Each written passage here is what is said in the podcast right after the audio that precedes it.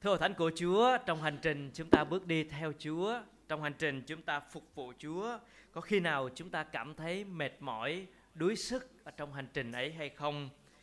Trong Kinh Thánh thì tiên tri Eli đã từng rơi vào một hoàn cảnh như vậy. Ông mệt mỏi, đuối sức, bỏ cuộc, chạy trốn và thậm chí là muốn chết. Nhưng ông đã được gặp gỡ Chúa và đỡ đã được nâng đỡ trở lại để tiếp tục hành trình bước đi theo Chúa và phục vụ Chúa. Và trong hành trình của mỗi chúng ta là những cơ đốc nhân, chúng ta là những người đang đi theo Chúa trong những người phục vụ Chúa, hầu việc Chúa, trong các mục vụ, trong các chức vụ, chúng ta cũng đang trong hành trình để phục vụ Ngài. Như vậy thì trong hành trình ấy, làm thế nào để chúng ta có thể can đảm, để có thể mạnh mẽ để bước đi? Buổi sáng nay chúng ta sẽ có sự dạy dỗ của lời Chúa với chủ đề mạnh mẽ trong ân điển. Trong Timothée nhì đoạn 2 câu 1 đến câu 7, Phaolô chỉ cho chúng ta biết làm thế nào để chúng ta được mạnh mẽ và khi chúng ta mạnh mẽ thì chúng ta sẽ làm gì? Chúng ta sẽ cùng với nhau suy gẫm lời của Chúa buổi sáng nay. À, bước vào câu đầu tiên của phần kinh thánh này, Timothée nói rằng vậy hỡi con nhờ ân điển trong Đức Chúa Giêsu mà làm cho mình mạnh mẽ.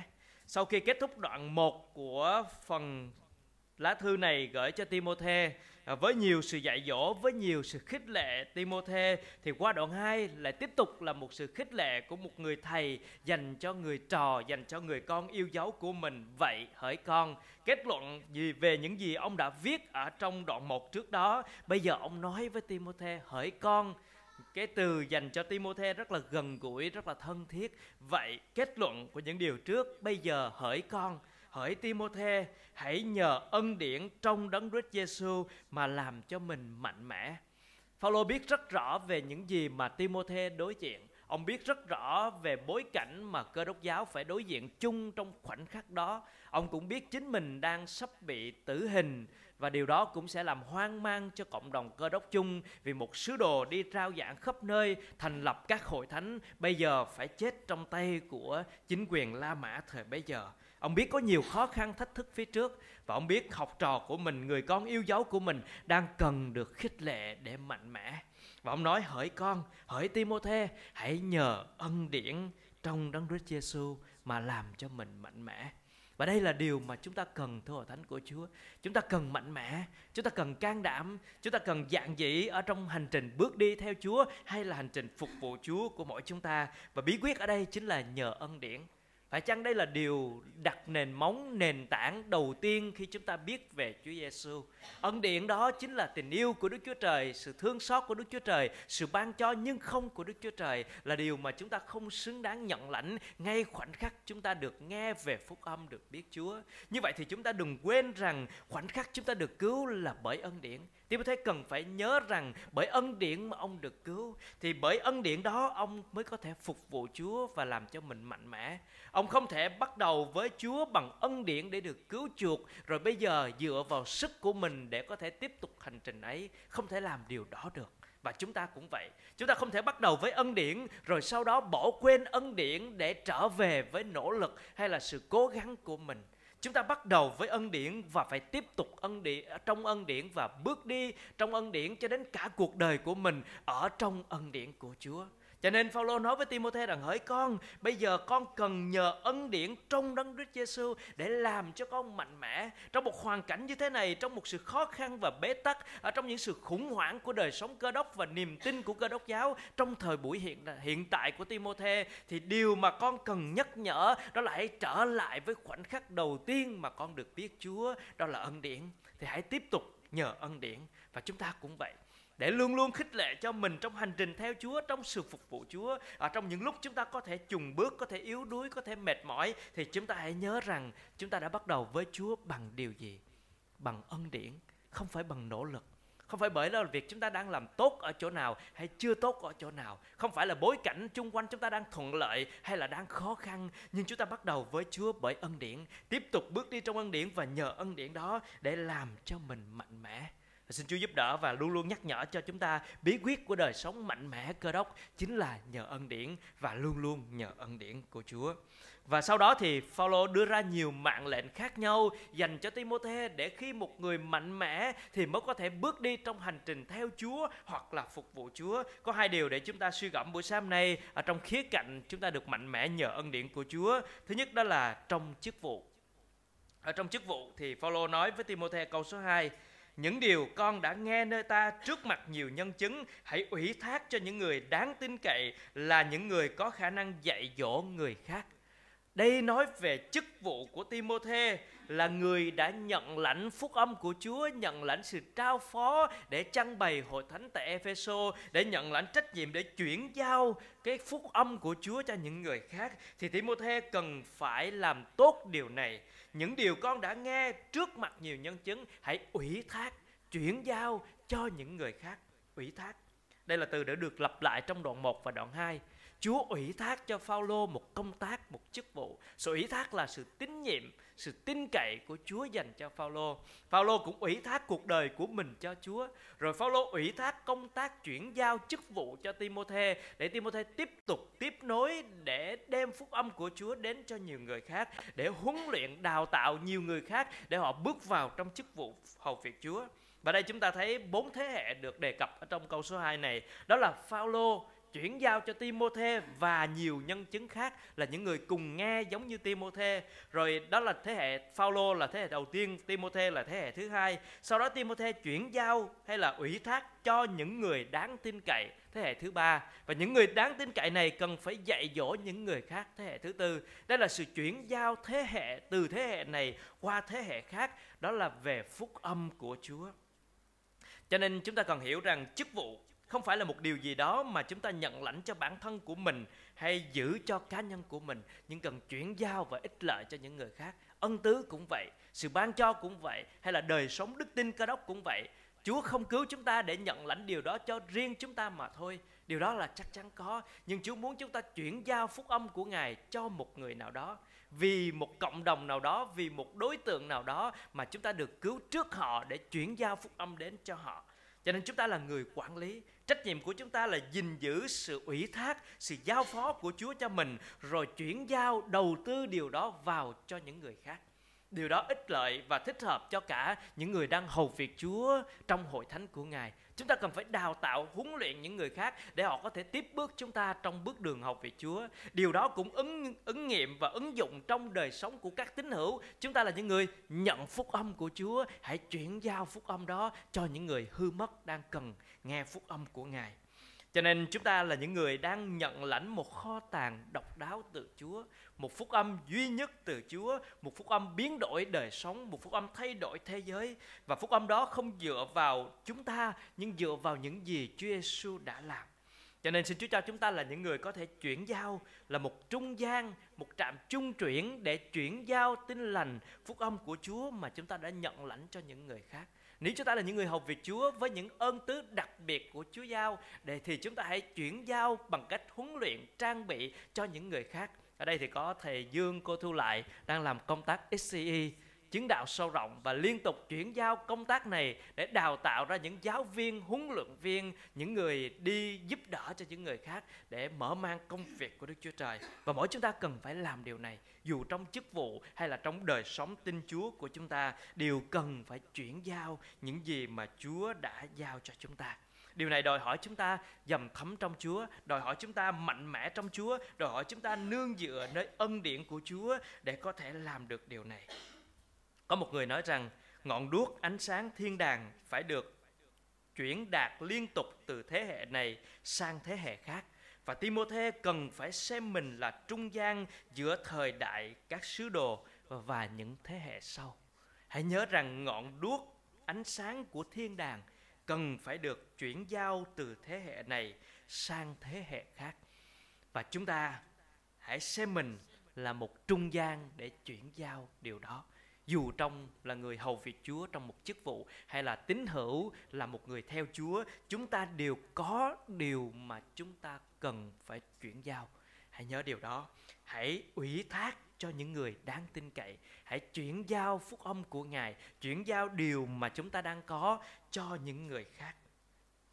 Cho nên xin chúa giúp đỡ cho chúng ta áp dụng điều này cho đời sống của chúng ta. Mỗi một tín hữu đang ở trong một tiến trình để chuyển giao điều chúng ta đều phải nằm trong một trong bốn thế hệ mà Phaolô đang nói. Phaolô, Timôthê, những người đáng tin cậy dạy dỗ những người khác. Chúng ta đang ở đâu trong những thế hệ này?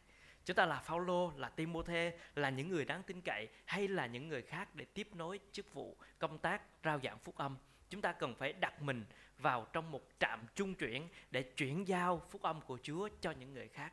Vì Chúa cứu chúng ta để đem ích lợi cho cộng đồng chung quanh chúng ta. Cho nên xin Chúa khích lệ để mỗi một người đang học về Chúa tiếp tục làm công tác chuyển giao, đào tạo, xây dựng, khích lệ, nâng đỡ nhiều người và mỗi một tín hữu tiếp tục làm công tác chuyển giao, đó là đem phúc âm của Chúa lan rộng cho những người khác. Điều thứ hai, chúng ta cần mạnh mẽ ở trong đời sống. Chúng ta bắt đầu từ câu 3. Hãy cùng ta chịu khổ như một người lính dũng cảm của Đấng Christ Jesus. Có nhiều điều để Phaolô kêu gọi Timôthê cùng làm với mình, nhưng mà trong khoảnh khắc này trong lúc mà Timôthê đang đối diện với nhiều khó khăn, thách thức, áp lực và cơ đốc giáo nói chung cũng đang khủng hoảng thì Phaolô lại nói hãy cùng ta chịu khổ. Có lẽ rằng một lời mời gọi không dễ dàng phải không anh chị em? Có ai đó mời mình hãy cùng người đó chịu khổ với họ, thật là khó khăn. Nhưng Phaolô lại mời Timôthê hãy cùng chịu khổ, hãy cùng ta chịu khổ nếu mời để hưởng phước thì có thể dễ mời mọi người hơn và dễ đón nhận hơn. Nhưng Phaolô không mời điều đó. Phaolô hãy cùng ta chịu khổ như một người lính dũng cảm của Đấng Christ. Vì sao điều này là quan trọng?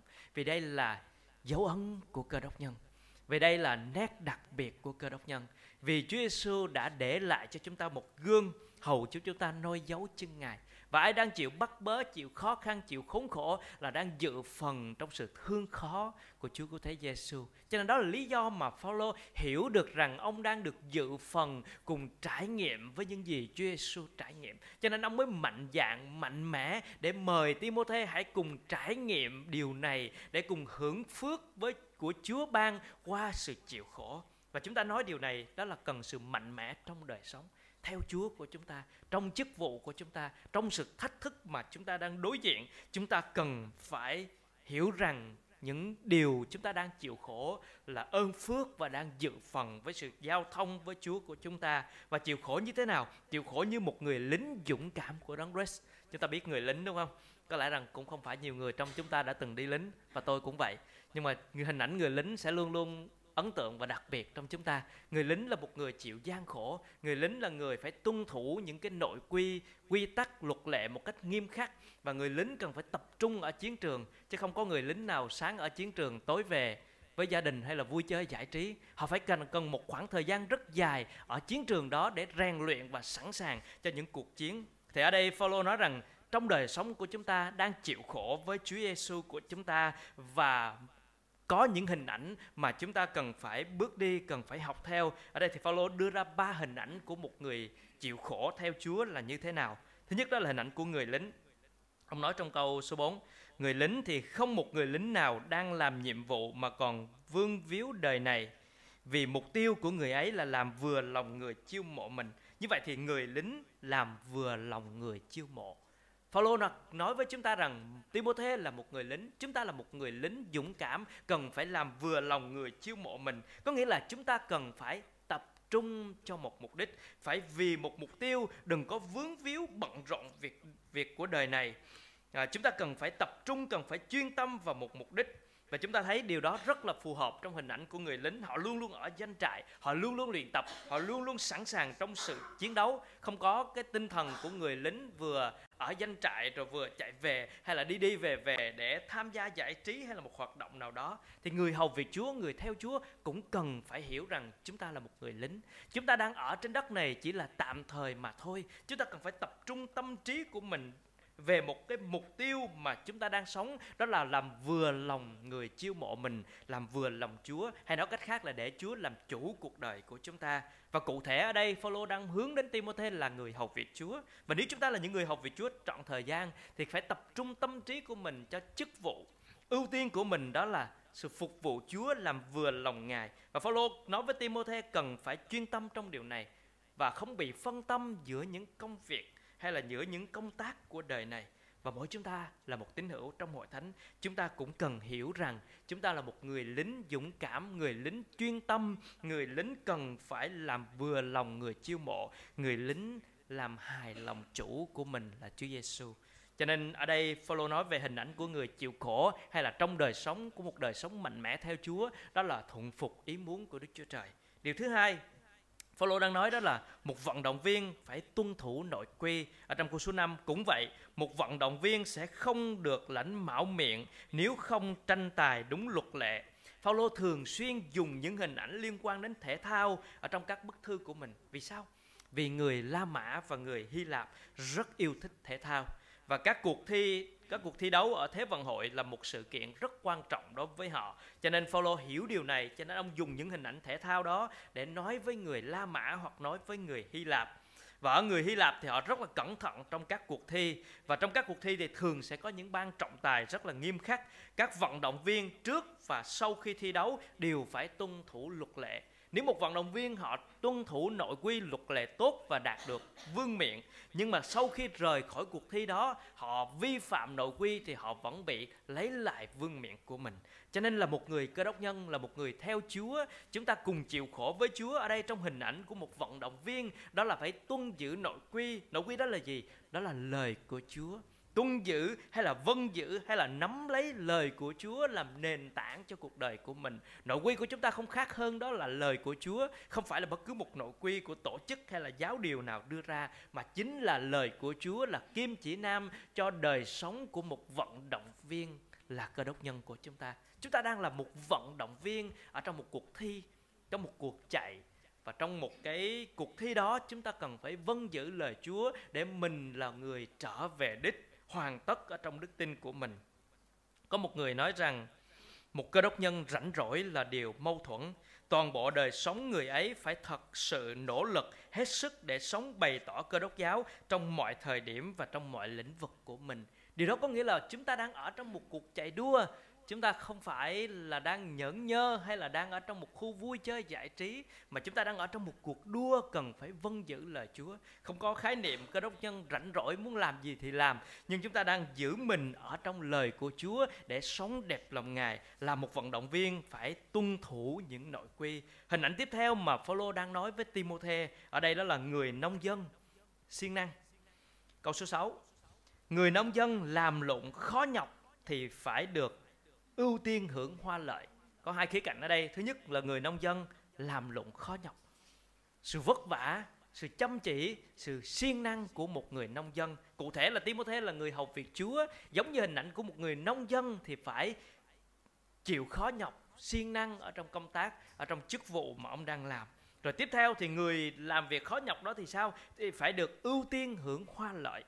Điều này có nghĩa là nói về việc sự chú cấp hay là sự cung ứng của một hội thánh dành cho người hầu việc Chúa.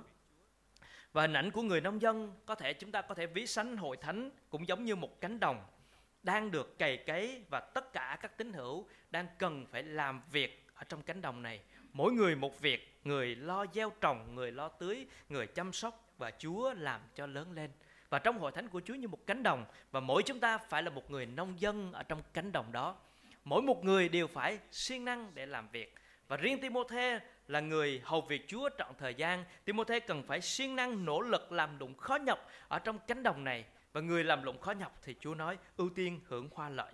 Đó là sự chu cấp. Và Phaolô nói rất nhiều về điều này, sự chu cấp dành cho người hầu việc Chúa. Phải chăm sóc hội thánh được phước hạnh đó là khi hội thánh địa phương có thể nghĩ đến và có thể chăm lo cho người hầu việc Chúa ở trong hội thánh để được Chúa ban phước, Chúa đẹp lòng ở trong cách mà mình sử dụng tài chính của hội thánh địa phương. Cho nên ba hình ảnh mà Phaolô muốn nói về đời sống của người theo Chúa, trước hết áp dụng cho Timôthê, sau đó áp dụng cho mỗi đời sống chúng ta, đặc biệt cho những người học việc Chúa và sau đó cho toàn tín hữu khi chúng ta áp dụng những điều này trong hành trình theo Chúa của mình. Câu 7 thì ông nói rằng hãy suy nghĩ điều ta nói vì Chúa sẽ ban cho con sự hiểu biết trong mọi việc. Phải suy nghĩ. Timothy cần phải suy nghĩ đến những hình ảnh này. Timothy phải để cho những hình ảnh này ở trong tâm trí của mình. là một người theo Chúa, chúng ta cần phải là một người lính để làm vừa lòng người chiếu mộ. Là một người theo Chúa, chúng ta cần phải trở nên một vận động viên tuân thủ lời Chúa. Là một người theo Chúa, chúng ta cần phải là một nông dân để siêng năng làm lụng khó nhọc ở trong công trường mà Chúa đặt để Chúa giao phó. Và hội thánh giống như một cánh đồng. Mỗi một tín hữu là một nông dân tham gia trong cánh đồng đó để người thì gieo, người thì trồng, người thì gặt, người thì tưới, người thì mỗi người làm một công tác của mình để hội thánh của Chúa được phát triển, được lớn lên, cánh đồng nhân rộng và bội thu cho vương quốc của Chúa. Cho nên Timothy cần suy nghĩ điều đó và chúng ta cũng cần suy nghĩ điều đó. Và tất cả những điều đó được làm việc, được phục vụ dựa trên nền tảng của ân điển. Ân điển mà Chúa đã ban cho chúng ta. Cho nên xin khích lệ hội thánh của Chúa, mỗi một người là những người trong hội thánh Chúa có đang có nhiều người đang học việc Chúa trọng thời gian và xin Chúa khích lệ chúng ta cũng được nâng đỡ ở trong những hình ảnh mà Phaolô đang dạy dỗ nhờ ân điển của Chúa để được mạnh mẽ, mạnh mẽ ở trong chức vụ của mình, mạnh mẽ trong đời sống của mình và mỗi tín hữu cũng có trách nhiệm và vai trò của mình ở trong hành trình theo Chúa. Chúng ta cũng phải là những người mạnh mẽ và can đảm. Nhờ ân điển Chúa ban luôn vững vàng mạnh mẽ. Xin Chúa nâng đỡ chúng ta nhờ ân điển Chúa ban luôn vững vàng mạnh mẽ. Chúng ta đứng vững vàng chúng ta đứng mạnh mẽ để tiếp tục phục vụ chúa của chúng ta. Và hình ảnh để chúng ta bước đi trong sự vững vàng trong sự mạnh mẽ đó chính là chúa giêsu của chúng ta. Chúa đã sống một cuộc đời trọn vẹn làm gương mẫu cho chúng ta, dạy dỗ chúng ta để chúng ta chăm chú về Ngài, noi dấu chân Ngài. Chúa nói hãy nhìn xem Chúa Giêsu là cội rễ và cuối cùng của đức tin đấng mà chúng ta cần phải chăm xem mỗi ngày trước những thách thức có thể làm cho chúng ta mệt mỏi và yếu đuối. Đấng đó nâng đỡ thêm sức cho chúng ta nhìn xem Chúa Giêsu để đến gần với Ngài để thấy ân điển của Chúa càng hơn trong những khoảnh khắc mà chúng ta cần thêm ân điển của Ngài. Hãy đến gần với Chúa để nhận ân điển kịp thời của Chúa ở trong đời sống cá nhân của chúng ta, trong chức vụ của mỗi chúng ta.